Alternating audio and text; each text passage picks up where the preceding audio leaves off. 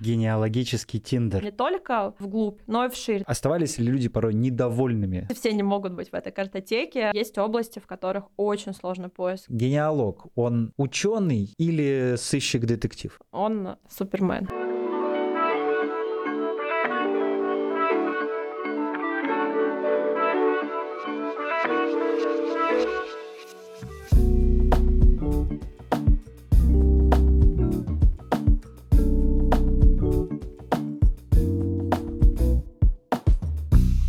Все-таки. Это подкаст Планета.ру о людях, о проектах, которые они делают, и о том, насколько это непросто, но важно и очень интересно. В гостеприимной студии Благосферы куратор школы краудфандинга Егор Ельчин. Пиар-директор Планета.ру Наталья Игнатенко. И наша замечательная, очаровательная гостья Виктория Салтыкова. Вика – основательница Центра восстановления истории семьи и генеалогического поиска «Проект Жизнь», форума Гентех, Бюро творческой генеалогии «История тебя РФ» и автор книги «История тебя». Вика, Всем привет. Вика, здравствуй. А, очень много регалий. Я устала много... произносить. Соответственно... А мы к регалиям еще и не пришли даже. Соответственно, очень много полномочий, задач. И да, действительно, просто проговаривая, да, коротко, все те проекты, которыми ты занимаешься и ведешь, было потрачено немало времени. Есть ли какая-то возможность, опять же, в эти 30 секунд коротко объяснить, что все эти перечисленные регалии и проекты обозначают? Чем э, ты занимаешься максимально коротко? А, шесть лет назад, 21 год, я пришла в одну из самых консервативных сфер, которая только бывает, генеалогическая, и создала проект «Жизнь». Это компания, которая занимается созданием для частных клиентов различного рода проектов. Это проекты в сфере истории семьи, генеалогии, у нас есть свое издательство личных семейных книг, продакшн-студия документальных фильмов об истории семьи и, э, собственно, дизайн-бюро, которое оформляет все эти истории. Я поставила свою миссию сделать историю семьи доступной каждому. И долгое время, первые два года, не очень успешно а пыталась сделать это очень дешево, по, ну, у меня не, не получалось, потому что это стоит очень дорого. Ну, во-первых, у нас над каждым проектом работает команда из минимум 8 человек, и проекты длятся от 6 месяцев, это все стоит дорого. И так э, мы поняли, что с одной стороны будет бутиковая дорогая история проект «Жизнь», но э, на часть э, прибыли от проекта «Жизнь» мы делаем некоммерческие проекты, которые вы уже перечислили. Это фестивале семейной истории Генте, который стал крупнейшим уже в Восточной Европе. Это книга «История тебя», это наша такая невозвратная инвестиция осознанная, куда мы описали все, что весь наш, наш накопленный опыт коммерческой компании проекта «Жизнь» для того, чтобы каждый человек смог самостоятельно узнать историю своей семьи. И э, на основании нее появилась медиа «Семейная история», полноценная история тебя РФ и э, всероссийский флешмоб «Время для семьи». Не то чтобы коротко, но максимально... Здесь коротко и не В двух словах, э, наша сейчас миссия, когда мы имеем э, там, это история семьи доступна каждому. Это так. Окей. Okay. То есть ты э, непосредственно во всех данных проектах, во всех, так скажем, измерениях и плоскостях ты позволяешь или помогаешь разобраться со своими корнями. Кто были там мои бабушка, дедушка и глубже, глубже, насколько там это позволяет история и э, возможности. Что тебя в это во все привело? Как э, так случилось, что что ты в один день, может и не в один, но так или иначе решила, с сегодняшнего дня начинаю заниматься генеалогией и предоставлением возможностей гене- генеалогических исследований для э, всех интересующихся. Да, при том, что образование у тебя совсем другое. Да, я бы выделила несколько факторов ключевых, которые а, повлияли, наверное, глобально на то, почему я к этому пришла. Первое, наверное, важная такая, важный пункт — это мой репетитор в школе по русскому и английс... Э, по русскому и литературе Антония Николаевна, которая мы очень долго, много вели беседы про ценности, про, э, маш... э, про миссию, про... Мы разбирали раз... разных деятелей. У нас... Это, наверное, была такая первая история. Вторая, э, потому что я решила заниматься бизнесом. Я много про это в других интервью говорила, не буду останавливаться. И Третье, я познакомилась с первым ментором Михаилом Федоренко, который помог мне сформировать вот э, эту ценность, которая далее трансформировалась в создание проекта «Жизнь». В 2019 году Forbes внес тебя в список 30 до 30 в номинации «Социальные практики». При всем при этом у тебя, по информации в том же самом Forbes, довольно большой оборот дела и действительно очень большая компания, которую ты построила с нуля. Чего для самой тебя в этом больше? Бизнеса или вот какой-то социальной миссии? И как ты себя в первую очередь позиционируешь как бизнес-вумен или как социальную предпринимательницу? Везде я себя позиционирую как социальный предприниматель. Я уверена, и как и вся моя команда, на все тысячу процентов, что история семьи, самоидентичность, понимание себя в, вот, в большой истории — это супер важная такая большая миссия, которой мы очень гордимся, и которая вот а, вдохновляет каждого человека, кто работает и приходит в проект «Жизнь». Мне нравится инвестировать и делать а, большие глобальные вещи в деле, в которое я верю. верю. И вот в этом мой кайф как предпринимателя, социального. Все-таки социального предпринимателя. Да, и при этом действительно на свои общественные проекты вы тратите довольно много денег. Ну вот мы прочитали, когда готовились к нашей встрече, что примерно 40% оборота вы тратите на всю эту историю. Не совсем так, потому что это речь не про оборот, а про прибыль. Угу. Вот. И э, да, мы, э, ну, сейчас, наверное, чуть меньше, потому что компания уже сильно больше от того момента, когда... Ну, потому что прибыль уже да. больше. А, то есть, ну, наверное, там до 15%, 15-20% от прибыли, да, мы тратим.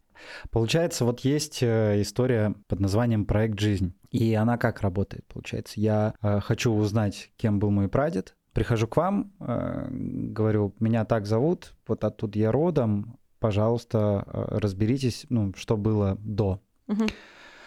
И вы говорите, хорошо, э, мы будем этим заниматься, с вас вот э, такое количество денег. Вы сразу это говорите или потом, или по факту, ну или, или это как с детективом бывает. Я берусь за это дело, это будет стоить столько для дополнительных работ э, и там поисков э, кого-то или чего-то нам нужно еще. Ну то есть вот этот механизм, как, как э, это же Класс. услуга, так или вопрос. иначе. Но это же а, услуга. Вот вы сейчас озвучили на самом деле мою главную задачу как предпринимателя, когда я пришла на этот рынок, все было очень непонятно. Я чем больше общалась с профессионалами, тем больше уходила в какие-то ну тонкости тонкости, в какие-то нюансы и вообще не понимала вот эту всю систему целикова. Когда я начинала строить продукт, настолько было много нюансов, что действительно ты, э, мы там на первых порах не могли четко сказать человеку, такого времени мы идем, какой точно результат, а не какой-то другой ты, он получит.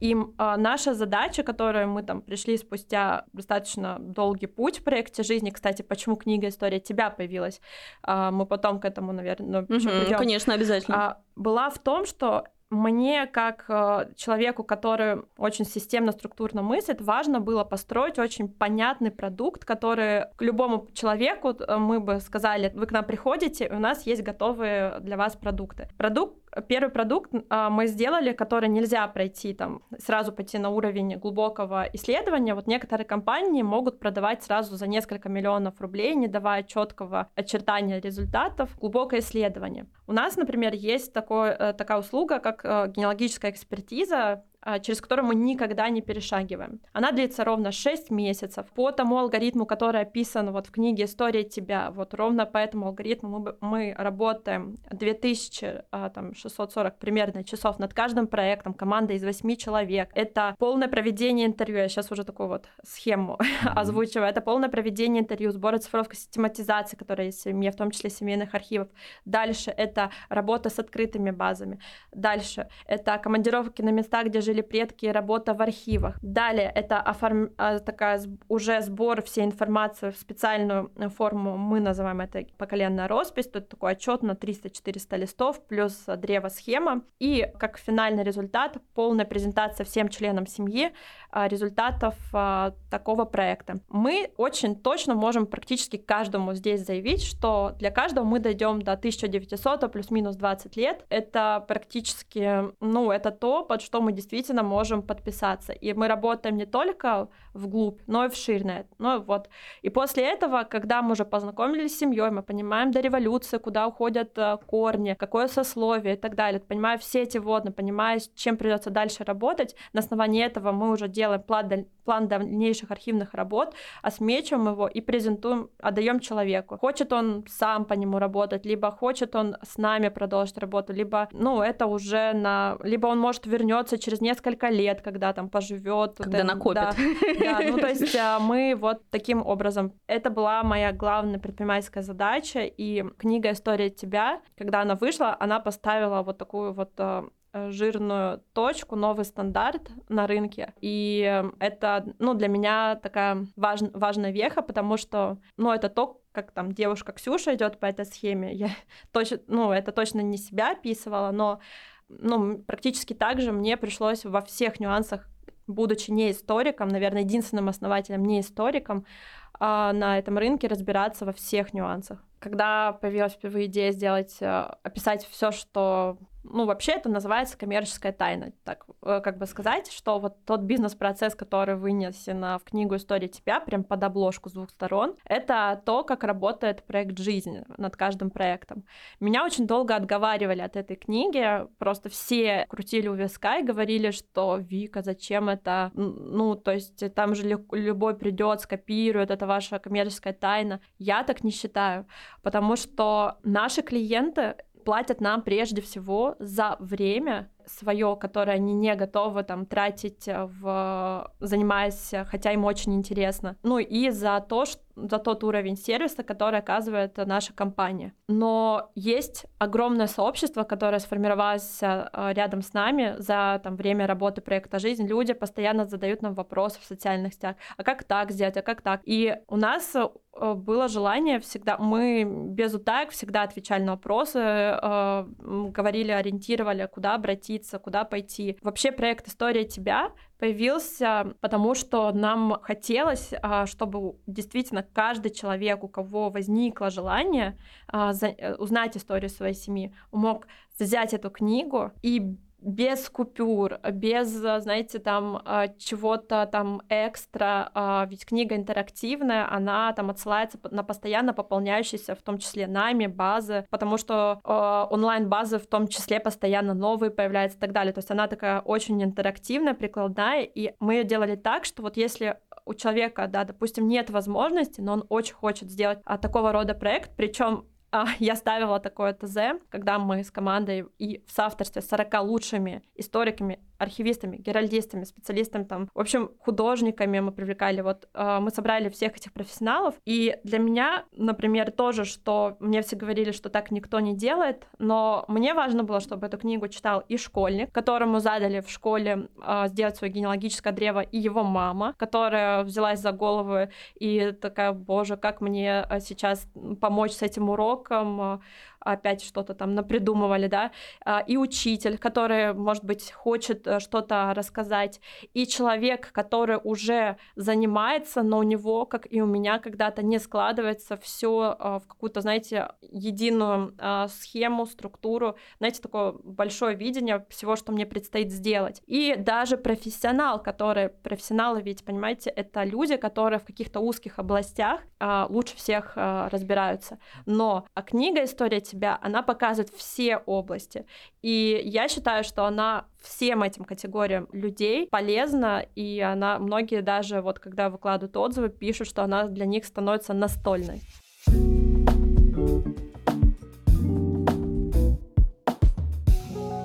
Ну, это такой прям, да, мануал и большой справочник по да. каждому из возможных шагов э, при работе, собственно, с генеалогическим да. древом, с его восстановлением. Слушай, ну... ну вот ты сейчас как раз сказала, что там мамы помогают школьникам делать домашние задания. Я, например, прекрасно помню, что в школе у нас действительно было такое задание сделать родословную, и мы с мамой и с папой смогли докопать до моих пра-пра-бабушек, пра-пра-дедушек и даже с некоторых сторон пра-пра-пра, то есть я уже не знаю, какое это поколение.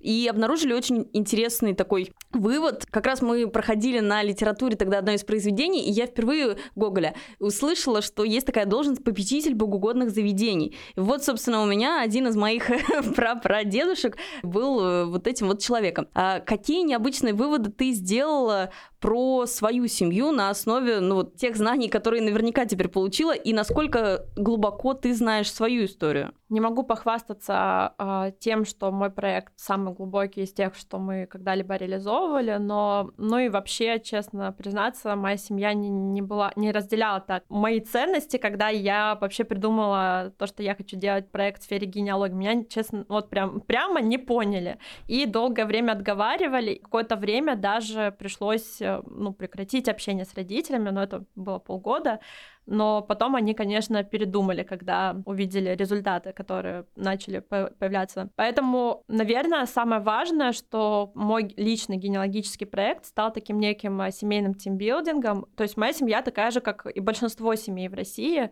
и люди, многие бабушки некоторые, они не разделяют моего энтузиазма к проведению такого, они не понимают искренне, фундаментально, а, зачем мне там это знать, зачем мне копаться в старых э, там э, каких-то воспоминаниях, потому что, ну, если мы посмотрим, а, вообще с поколениями это очень меняется, и для меня, я так забегу вперед, большим открытием было поколение Z на фестивале Гентех, когда ребята говорили осознанно о ну, таких вещах. Не зря их называют хомситеры, да, и то, что они очень привязаны к своей семье, ну, потому что я все таки человек, который вырос э, в Ростовской области в 90-е, на гаражах, на там речках, э, где-то вот в таком свободном стиле, сто процентов бы так не отвечал на вопросы фундаментально связанные с семейными ценностями э, и генеалогией. Так вот, возвращаясь к своей семье. Первым делом, да, это стало таким неким тимбилдингом и сплочающим, наверное, фактором. Второе, я только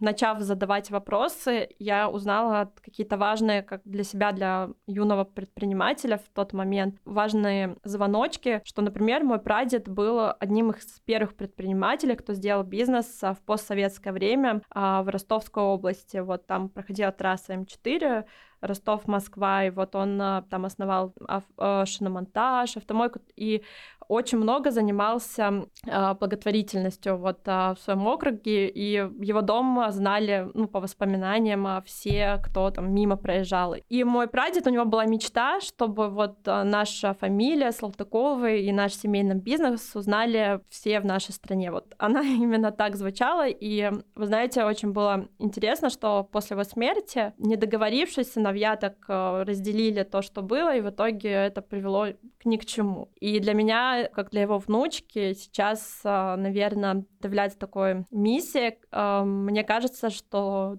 я чувствую какую-то важную миссию тоже повлиять положительно там, на наше общество. И это очень прикольно, потому что это какие-то вещи, которые от твоих предков. Это не просто ты там сформулировал, придумал. Это для меня было очень ценно. И, ну и далее, то есть я уже, моя семья из донских казаков, разбираясь в культуре вот этого вольного народа, я могу могу ответить на некоторые вопросы, связанных с моим характером и так далее.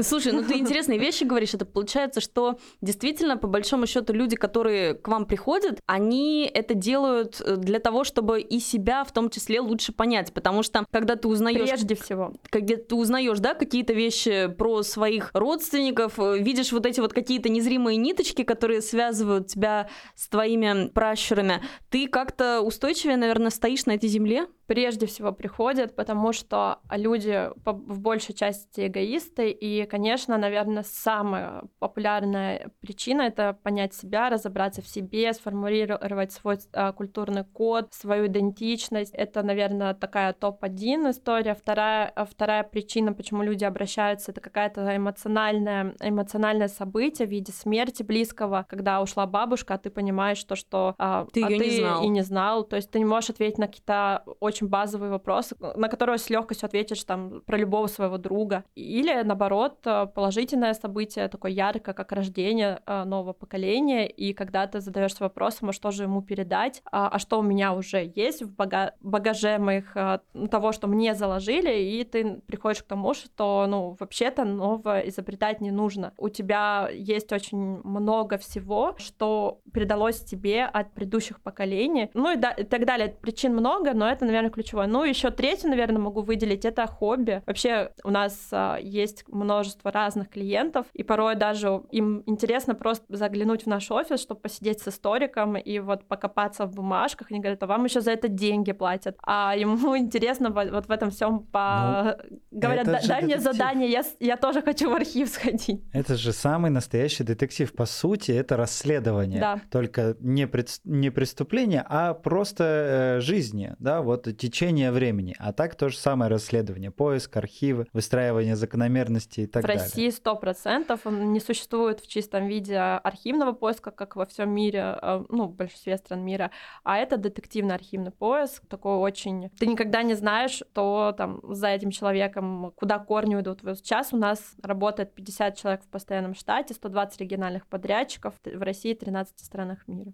Обалдеть. Но это такой, ты покупаешь, ну нормально же говорить, да, что покупаешь. Конечно, покупаешь. Ты покупаешь большой, долгоиграющий персональный квест. Опыт опыт основанный. Такой, да. Ну, я сейчас просто угу. вот именно со стороны такого взгляда, со стороны развлечения. То угу. есть все равно же в человеке где-то, пусть он напрямую это не проговаривает, но где-то у него наверняка такие триггеры тоже могут быть, что я в любом случае покупаю потрясающий квест, фильм, основанный на реальных событиях, на моих реальных угу. событиях, который даже сам процесс я потом смогу пересказывать своим да, там ведь детям. В итоге внукам. этот фильм все-таки да, про тебя. Да, и да, в да. этом э, тот эгоизм, про который я сказала, потом, ну такой здоровый, почему, да, здоровый эгоизм, конечно. то есть и это очень интересно, когда по пирамиде Маслоу это такая вот пирамидка, когда ты потребность самоидентичности доходишь, ты уже там и отстроила там финансово, да, и себя, и, ну, и ты приближаешься к тому, что а кто я, угу. самый большой вопрос фило всех философов всех эпох, и это интересно, ты можешь тратить на это кучу своего времени, инвестировать в это, и это очень всегда интересно. Слушай, ну вот а ты говоришь, что 50 сотрудников э, у тебя, 120 региональных представителей, то есть э, за вот это время через вас прошло довольно большое количество разных человеческих судеб. Какие самые интересные, может быть, находки э, случились за время существования проекта? Ну, может быть, когда-то вы докопались до каких-то там голубых кровей и нашли родственников Романовых, или наоборот, как в индийских фильмах, каких-то братьев и сестер, которые живут там в соседних подъездах, проектах и никогда не знали друг о друге. Да, на данный момент мы реализовали 400 проектов, это 400 семей. Вот. А сейчас а, в моменте у нас в работе под 80-90 где-то. И каждый месяц мы начинаем и сдаем по 10 проектов. Собственно, а если говорить о каких-то таких историях, то я, наверное, хотя бы рассказать не самую яркую, а самую как раз-таки типа банальную историю, потому что э, на ее примере я хочу показать, э, ну, как не банально родословная каждого человека. Поэтому, когда люди говорят, да, у меня ничего интересного, там, голубых кровей нет, то мы так э, немножко э, всегда скептически, потому что наши презентации менее двух часов да, рассказ историка не длятся. Буквально вчера общалась со своим историком, а, она с таким энтузиазмом рассказывала, как, ну, свои находки, у нас такой есть формат, когда мы обмениваемся а, какими-то интересными кейсами, и она поделилась а, вот а, такой вот историей, что все, что у нее было на старте, это то, что э, прадед клиента а, был одним из таких вот рьяных зачинщиков революции 1917 года и очень выступал там за эту революцию. И все, то есть все, точка. И она сказала, я не буду там весь исследовательский путь, мы там, мы все же до станции в районе просматривали, мы искали все роды, мы осматривали все роды архивов, но как итог, в Гарфе мы нашли а, дело на 70 листов, где было очень подробно описана вот а, судьба этого человека, его отношение к революции, его политические, в том числе, взгляды, то, как он чувствовал, переживал тот момент. И это очень интересно, потому что, ну, ничего не предвещало, что мы найдем так много информации, и никто из семьи не думал, что вот у них такая яркая личность. Просто это очень обычный проект, это не какой-то выдающийся хотела его привести вам в пример, что ты никогда не знаешь, что будет твоей родословной. Вот, и, кстати, ни один исследователь не может на старте вам пообещать найти такое дело. Тут надо довериться и посмотреть, что ты найдешь. Ну, а вот опять же в противовес, а, есть ли вообще в практике у вас такие истории, что вот человек приходит, а там спустя некоторое время вы говорите, ну вот, в принципе, начиная там, да, с 1900 года ваши предки рождались, жили, умирали. И больше ничего не происходило. Бывает такое, что, ну вот просто люди... Понятное дело, я сейчас, э, ну, где-то утрирую, потому mm-hmm. что в любом случае узнать, где жили мои предки э, в 1900 году, для меня уже будет, в принципе, событие и интересный факт, потому что я никогда этого не знал, да? В общем, э, суммирую вопрос. Оставались ли люди порой недовольными своей историей, которую вы им презентовали? Ну, точно, что могу утверждать, что в каждой родословной есть как э, какие-то яркие личности, и такая есть генеалогическая шутка, что самые яркие э, родственники находятся в картотеке департамента полиции. А, поэтому, э, понимаете, все не могут быть в этой картотеке. А, и хорошо. И то, что там действительно, когда там человек участвовал в каких-то таких значимых событиях. Ну, о нем ну, целое дело заводили и фотографии пришивали, то есть можно найти очень интересные сведения. Но а, есть люди, которых, ну, прожили жизнь, э, пять детей. Но смотрите, что в таком случае можно э, там домо... Э, вилать домохозяйство. Вот все, больше никакого воспоминания, особенно чем дальше по метрикам, по метрическим книгам, там, переписи мы уходим в глубь веков, тем больше вероятность того, что только такие, а какие другие а что делаем мы на финальном этапе? Когда мы понимаем, что семья из такого-то региона ходила в такую-то церковь, ведь архивный поиск это всего лишь в нашей, например, работе, это чуть ли не 20-30% всей работы. Дальше ты начинаешь, после того, как ты собрал информацию, вписывать историю семьи в историю страны, того региона, где она проживала. Но очевидно, что в этом селе люди примерно занимались одним и тем же хозяйством. Они там одевались одинаково. Ну, и то есть ты можешь найти краеведческие заметки о том, как э, в этот период проживали крестьяне. И там на самом деле путем таких вот косвенных э, поисков ты можешь найти, восстановить и увидеть, э, как жили эти люди там в более ярких цветах.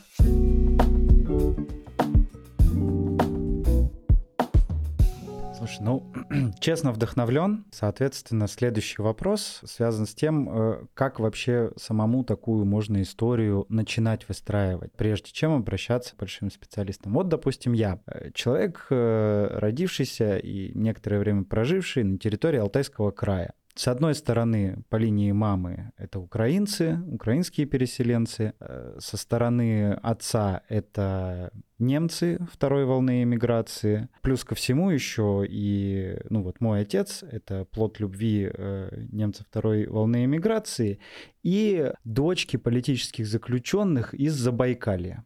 Класс, точно будет много сведений. Микс, микс отличный. А вот мне всегда казалось наоборот, что сведений очень мало, особенно со стороны там Забайкалья Сведений мало, если жили вот в одной маленькой деревеньке, и там вообще не... У нас свои есть юмор в команде. Ну, то есть вот они жили, ничего с ними не случалось, вот, да, там будет очень Ну, вот это вот как раз история из разряда да. «родился, пожил, умер». Да, терпел.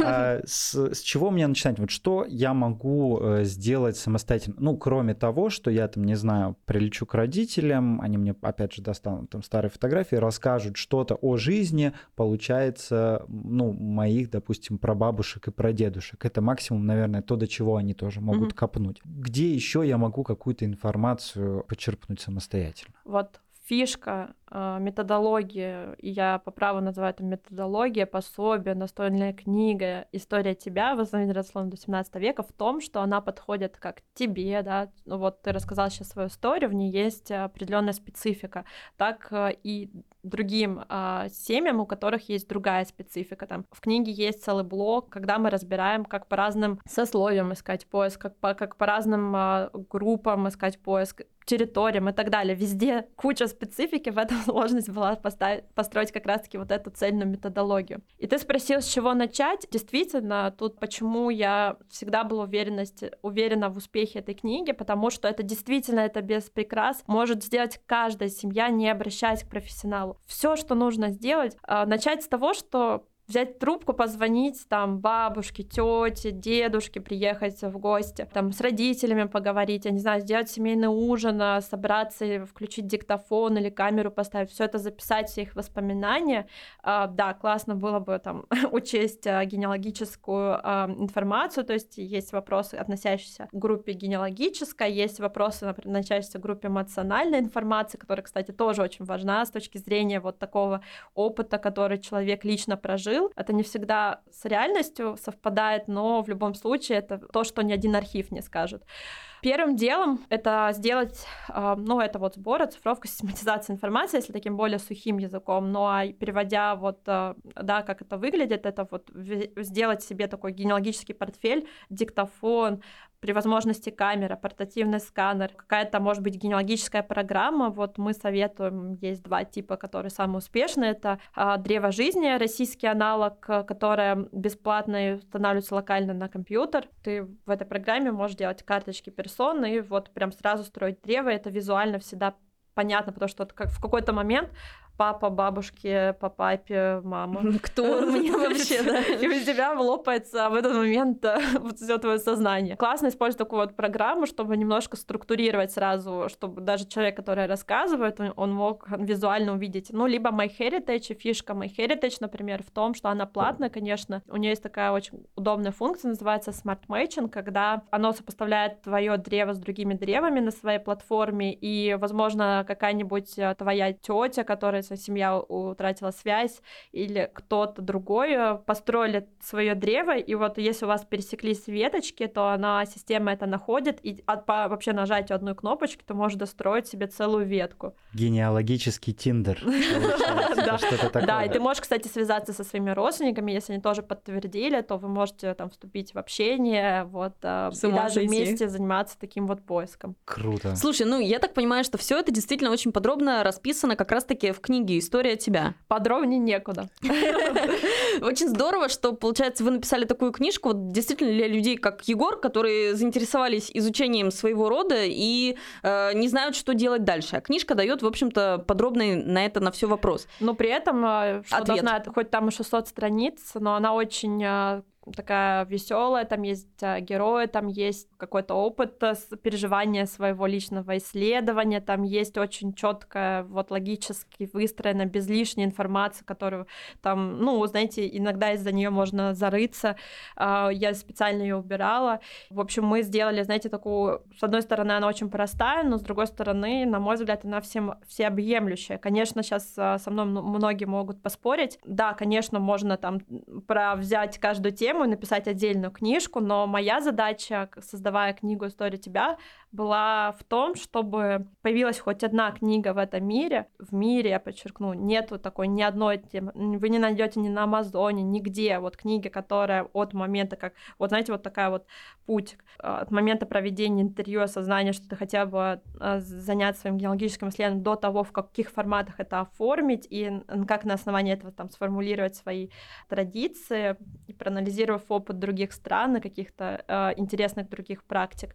Вот такой схемы нигде не было. И вот моя задача была сделать ее, и сейчас книга настолько, ну, она стала бестселлером. АСТ же вообще не хотел с нами э, это издавать, и только благодаря там участию на планете они в нас поверили, но это отдельная история, это целый год такого попыток в нас поверить. вот. Э... Слушай, ну вот это очень интересно, давайте чуть-чуть расскажем, как так получилось, что вы действительно хотите выпустить настолько полезную книжку, которую еще нет в мире, предлагаете идею издательства, а оно говорит, что ну нет, кажется, что такое читать не будут. И, собственно, само издательство отправляет вас на краудфандинговую площадку или как? Нет, а, никто нас не отправлял, мы вообще все всегда вот как-то у нас так получается, что мы пока сами э, все старались делать. Ну, я такой визионер, может быть, в каком-то плане прям увидела в какой-то момент, как должна быть э, и никак иначе это, выглядеть эта книга. Потом э, мы начали, я вот у нас была в команде такая прям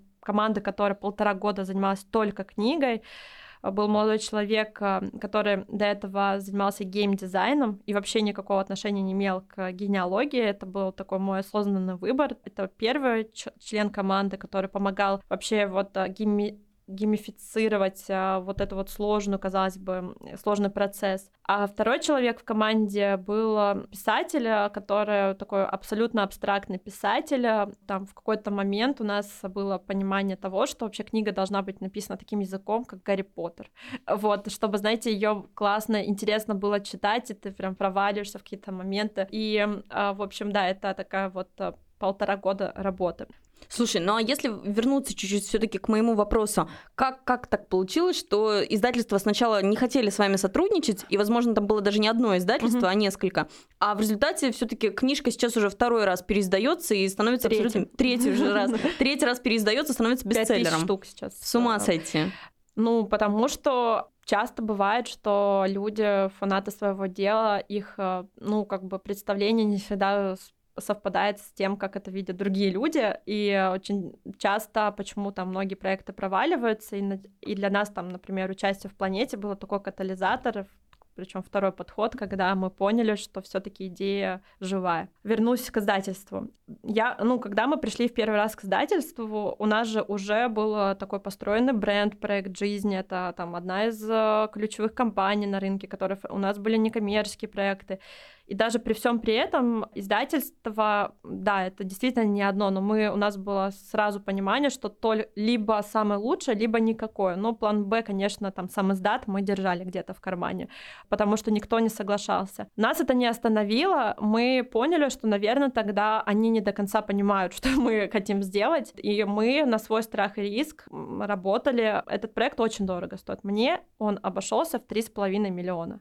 Эта книга стоила там а, лично мне 3,5 миллиона. Мы целый год а, работали над созданием а, этой книги, а вообще суммарно полтора года. И вот когда пришел такой момент, что мы поняли все-таки финально, как этот продукт будет выглядеть, а там он постоянно изменялся. Вот мы по ходу вот дописывали что-то, видели, что ага, героя не хватает, ага, то есть а, там нужно иллюстратора подключить, чтобы это все визуализировать, что эта книга просто не может жить без качественных иллюстраций, иначе там люди запутаются, там вещи нужно показать как-то абстрактно, некоторые сложные. Когда уже было точно понимание, что мы это сделали, а, сделали вот этот ключевой контент, мы еще раз пришли к издательству, поняли, что они сомневаются в том, что эта книга будет пользоваться спросом, и тогда пришла идея, ну вот, а, запустить а, проект на Планета.ру. Угу. Проверить, и проверить спрос, да. этот спрос. Для нас тоже было вау-эффектом. И мы собрали за месяц 300 предзаказов, даже без обложки, без четкого описания, без а, там а,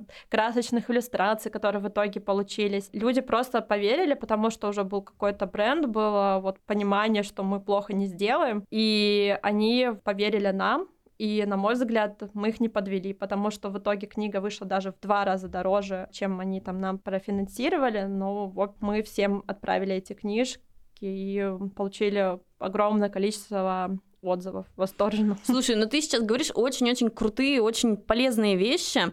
Э, мы услышали, что в целом книжка обошлась больше, чем в 3,5 миллиона, а на планете вы выставили в качестве финансовой цели там около 200 тысяч рублей, да. да, соответственно. Значит, краудфандинг — это не только про деньги, что мы не устанем с Егором повторять, а в первую очередь, наверное, это все таки про людей. Согласна? Когда 300 человек во время пандемии, все нас пугали, что это никому не нужно, и на планете люди вообще сейчас а, там не очень вовлечены, и издательство говорило, книги не продаются, никому не нужны. А, понимаете, когда мы доказали, что мы собрали 114% от заявленной суммы, mm-hmm когда мы показали, что это интересно, люди ждут, уже, получается, мы собрали 300 предзаказов в первой партии, то есть из двух тысяч вышедших 300 было уже выкуплено, понимаете, до...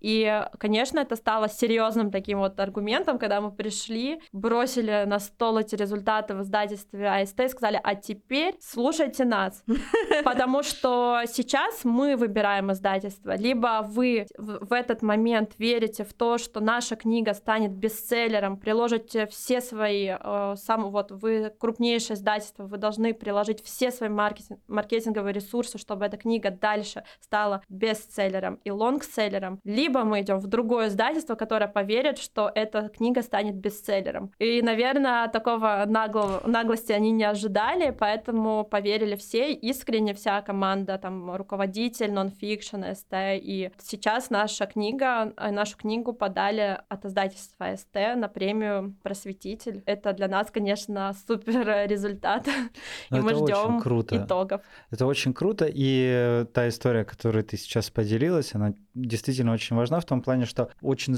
сложно спорить э, с фактами и с живой статистикой, да, когда перед тобой на столе 300 предзаказов, действительно да. информация о том, что эту книгу еще пока по-прежнему никто не видел, но уже почему-то 300 человек ее хотят. Угу. Логично, что в геометрической прогрессии цифра увеличится, когда эта книга появится. И да, в этом плане, конечно, краудфандинг тоже может оказаться очень полезным инструментом. Не всегда исключительно в рублевом эквиваленте сразу, но постфактум он действительно может стать такой первопричиной того, что все случилось и заработало. Но ну, ты... И здесь да. вот э, я хочу добавить, что отчасти то, что в 2017 году, когда мы впервые там выложили набор «Сохрани навсегда», который назывался, по сути, ведь это то же самое, что эта книга такая, это, это вообще предок нашей книги. Она провалилась треском, с треском. Вот расскажи, По-моему, кстати, там проинвестировали по нам 1500 рублей Тома и какие-то ближайшие друзья, чтобы мне не совсем стало грустно. Ну, в чем причина, да? Почему думаешь, что первый краудфандинговый ваш заход оказался неуспешным? Во-первых, мы многого ожидали от планеты, но это, знаете, такое а, состояние, когда ты такой, вот, вот я сейчас размещу, и вот Случится чудо. работайте да, да, да. за меня. Угу. То есть так это не работает. Книгу э, «История тебя», когда мы публиковали, мы очень э, готовились к запуску. Мы записали крутое видео, мы под, начали подогревать, готовить к тому, что сейчас будет что-то на Э, задолго наше все сообщество сформированное. Мы до этого выстроили свой бренд, а именно так, кредит доверия людей, которые на нас подписаны, и они точно были уверены к нашему запуску, что раз мы что-то анонсировали, что это точно будет классно. И если вы сейчас зайдете сравнить нашу страничку на планете и книгу, которая в итоге получилась, это небо и земля, потому что и люди даже в то поверили и получили, на мой взгляд, результат, который восхитил их ожидания. И дальше маркетинг. Ну, нам э, казалось, что раз на планете, значит, как-то она должна продвигаться, и мы сделали очень много всего. Нас поддерж... Мы, во-первых, а, поучаствовали, там, запрыгнули в последний вагон а, конкурса от Котекс, поддержку жен женских проектов. И Котекс а, тоже продвигала эту книгу среди блогеров и финансово нас поддержали. Мы а, сами а, договаривались с блогерами, которые в этой теме, и они поддерживали нашу книгу и так далее, и так далее. То есть это была огромная бэкэнд такая работа, которая проводилась нами вот в течение всей кампании на планет. И это первая история, а вторая, что некоторые проекты взлетают, а такие же проекты там запущены на полгода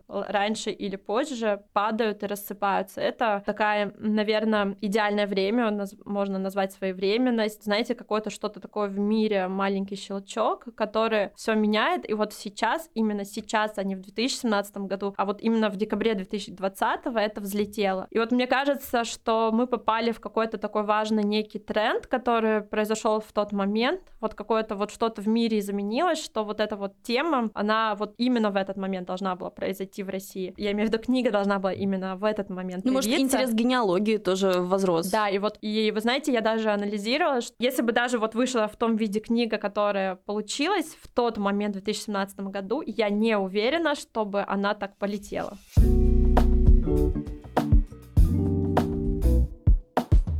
Ну, то есть, да, тут элемент э, того, что все звезды совпали, тоже отметать не стоит. Ну да. и действительно, все э, должно случаться именно в тот момент, когда должно. А на самом деле у меня есть еще пару вопросов, которые по ходу дела возникли. Э, мы в начале беседы, ты озвучила момент, связанный с тем, что, ну, вот в России там точно до 1900 года спокойно можно поработать, э, уделить этому время, и достаточное количество информации, в принципе, можно найти. С чем связаны трудности после и второй вопрос, сразу его просто задам. Как дела обстоят, допустим, э, в той же Европе с поиском информации или где-то дальше? Там сложнее или проще этим заниматься? Ну, допустим, в Штатах или где-нибудь на территории Южной Америки. В Европе мне почему-то кажется, что проще, потому что они там все регулярно записывали везде. Ну и там территория такая, что как-то вроде бы может быть проще. Но, возможно, это не так. Отвечу с конца, потому что так быстрее проще. В Европе очень, ну, гораздо проще то есть там есть архивный поиск э, в таком вот э, в виде того, что ты приходишь со своим персональным номером, ну, доп- допустим, давайте так назовем это, в архив, и все данные, они хранятся, и, и так или иначе они через какое-то время возвращаются практически чуть ли не с полным генеалогическим древом. В России и в постсоветских странах, где по территории проходило большое количество войн, ну, так как многие архивы, есть области, в которых очень сложный поиск. Он связан, например, с тем, что не сохранились документы. И теперь, возвращаясь к глубине поиска, почему там советское время плюс вот выйти за пределы революции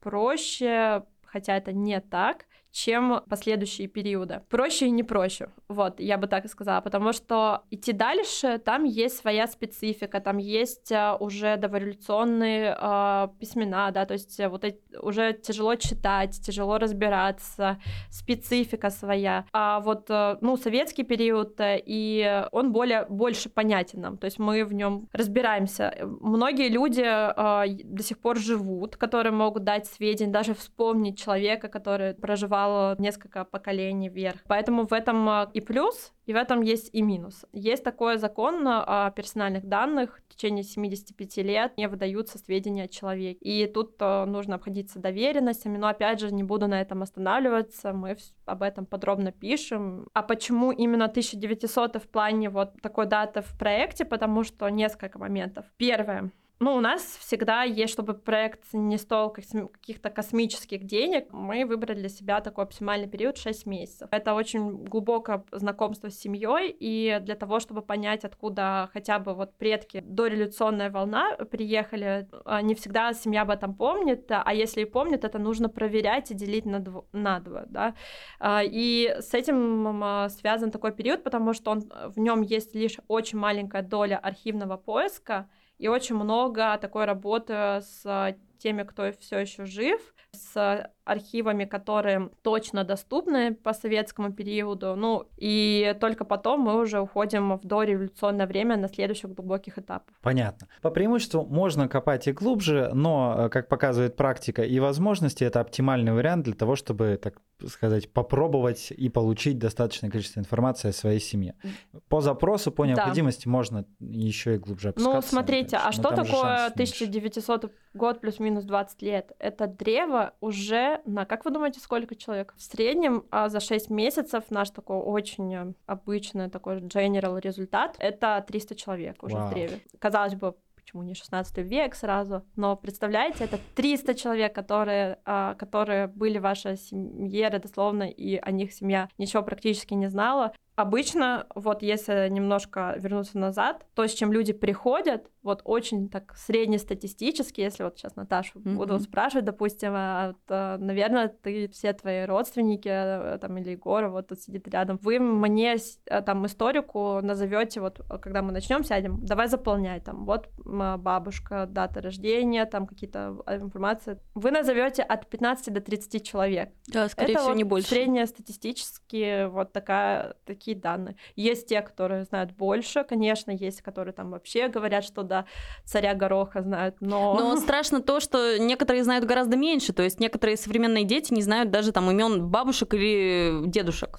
Да, и это, кстати, такое тоже мое а, удивительное, не совсем приятное открытие, когда я работаю Э, ну, мы много ведем просветительской работы, мы в школах э, и в кадетских училищах, в воскресных школах, и в обычных общеобразовательных, и на онлайне. Ну, то есть мы очень много выступаем, рассказываем про эту методологию, и для меня было открытием, что в какой-то момент я поняла, что 70% детей в возрасте плюс-минус 14 лет не знают имен даже вот бабушек и дедушек, и плюс какие-то, может быть, элементарные факты из жизни, там, типа, дедушка был плотником, например. Вот 70% детей не могут даже вот это назвать знать, наз, назвать. И для меня этот факт стал эм, в какой-то момент э, открытием, ведь я такая же. На самом деле, просто ты как-то не задумываешься об этом. Ты живешь и живешь, а потом ты понимаешь, что ты ничего не знаешь. А если еще, знаете, пойти дальше и представить, что дети твоих детей ничего не будут знать о тебе, вот тут, э, тут и осознание, страшно, да, да, приходит. И все-таки э, генеалог, он ученый или сыщик-детектив? Он Супермен. Потому что первое, он должен хорошо коммуницировать, потому что первый этап э, вот проведения интервью, знакомства с семьей э, и так далее, он очень важный. Важно установить коннект. Э, а люди очень разные, бывают семьи разные. Это первый момент. Следующий момент, он должен быть профессиональным, потому что везде есть специфика, он никогда не знает, какой именно проект к нему мы там приставим. И важно не бояться там узнавать новое. Опять же, да, повторюсь, мы никого там одного не кидаем, 8 человек работают над проектом в такой очень связке тесной. Следующий момент, э, он э, должен э, очень широко креативно смотреть, потому что в России это должен быть супер изобретательным, потому что если архивы сгорели, то есть всегда косвенные архивы, косвенные источники, и их просто нужно понять, да, увидеть. То есть пройти так называемый генеалогический тупик. И финал — это вот умение презентовать. У нас за это вот эм, отвечают, всегда есть один человек, который ответственный за результат, понятно, другие всем ему помогают э, в разных блоках ответственности. Поэтому это такой вот супергерой, как я сказала, потому что это очень сложная работа. Она тут, представляете, 300 человек. Ты в древе, финально ты а, историк э, через 6 месяцев знает всех их практически наизусть. Все даты наизусть знает. А, а таких проектов он же не один ведет, у него несколько параллельно. Как бы здесь э, важно то, что человек э, там очень верит, очень включается в эту работу и делает такой результат. И все-таки, что важнее, прошлое или будущее? Скорее важнее настоящее, потому что, ну, наше счастье, когда ты чувствуешь себя в моменте, когда ты являешься там а, членом своей семьи, собой лично, да, вот человеком, а, таком твердо стоящим на ногах, понимающим а, свои, свой вклад в общество, понимающий свою миссию, да, дальше ты понимаешь, что ты член своей семьи, а потом уже таком на уровне совсем про, ты еще и понимаешь, что ты являешься частью того культурного кода твоей страны, который такой большой глобальный протекает э, рядом. Вот, не какого-то там а, условного, то есть история тебя, история семьи там, и история страны. Вот такая вот цепочка, поэтому я считаю, что очень важно всегда, ну, мыслить настоящим, но при этом строить это на фундаменте прошлого, смотря в будущее, и, ну, чтобы это перенеслось в будущее. Виктория, спасибо тебе огромное. Это было очень интересно узнать и услышать все подробности о том, как это все происходит, потому что зачастую для меня было понятно, чем занимается, допустим, генеалог, но как это происходит и в каких форматах это может быть реализовано, было очень интересно узнать. Спасибо вам большое за то, что вы делаете. Спасибо, что согласилась сегодня к нам прийти и пообщаться. Все, кто были сегодня с нами и слушали данный подкаст, обязательно заходите на сайт История тебя РФ и начинайте изучать себя, свою историю, историю своей семьи, историю страны, как мы уже выше э, и упомянули. И позвоните мамам, папам, бабушкам, дедушкам. Э, будем тоже очень рады, если после этого подкаста у вас возникло такое желание. Это был подкаст «И все-таки» от Планета.ру. А, спасибо большое нашим друзьям из Благосферы за предоставленную возможность записи этих подкастов. Слушайте наши премьерные выпуски на MegaGo, а также на всех доступных для прослушивания подкастов площадок.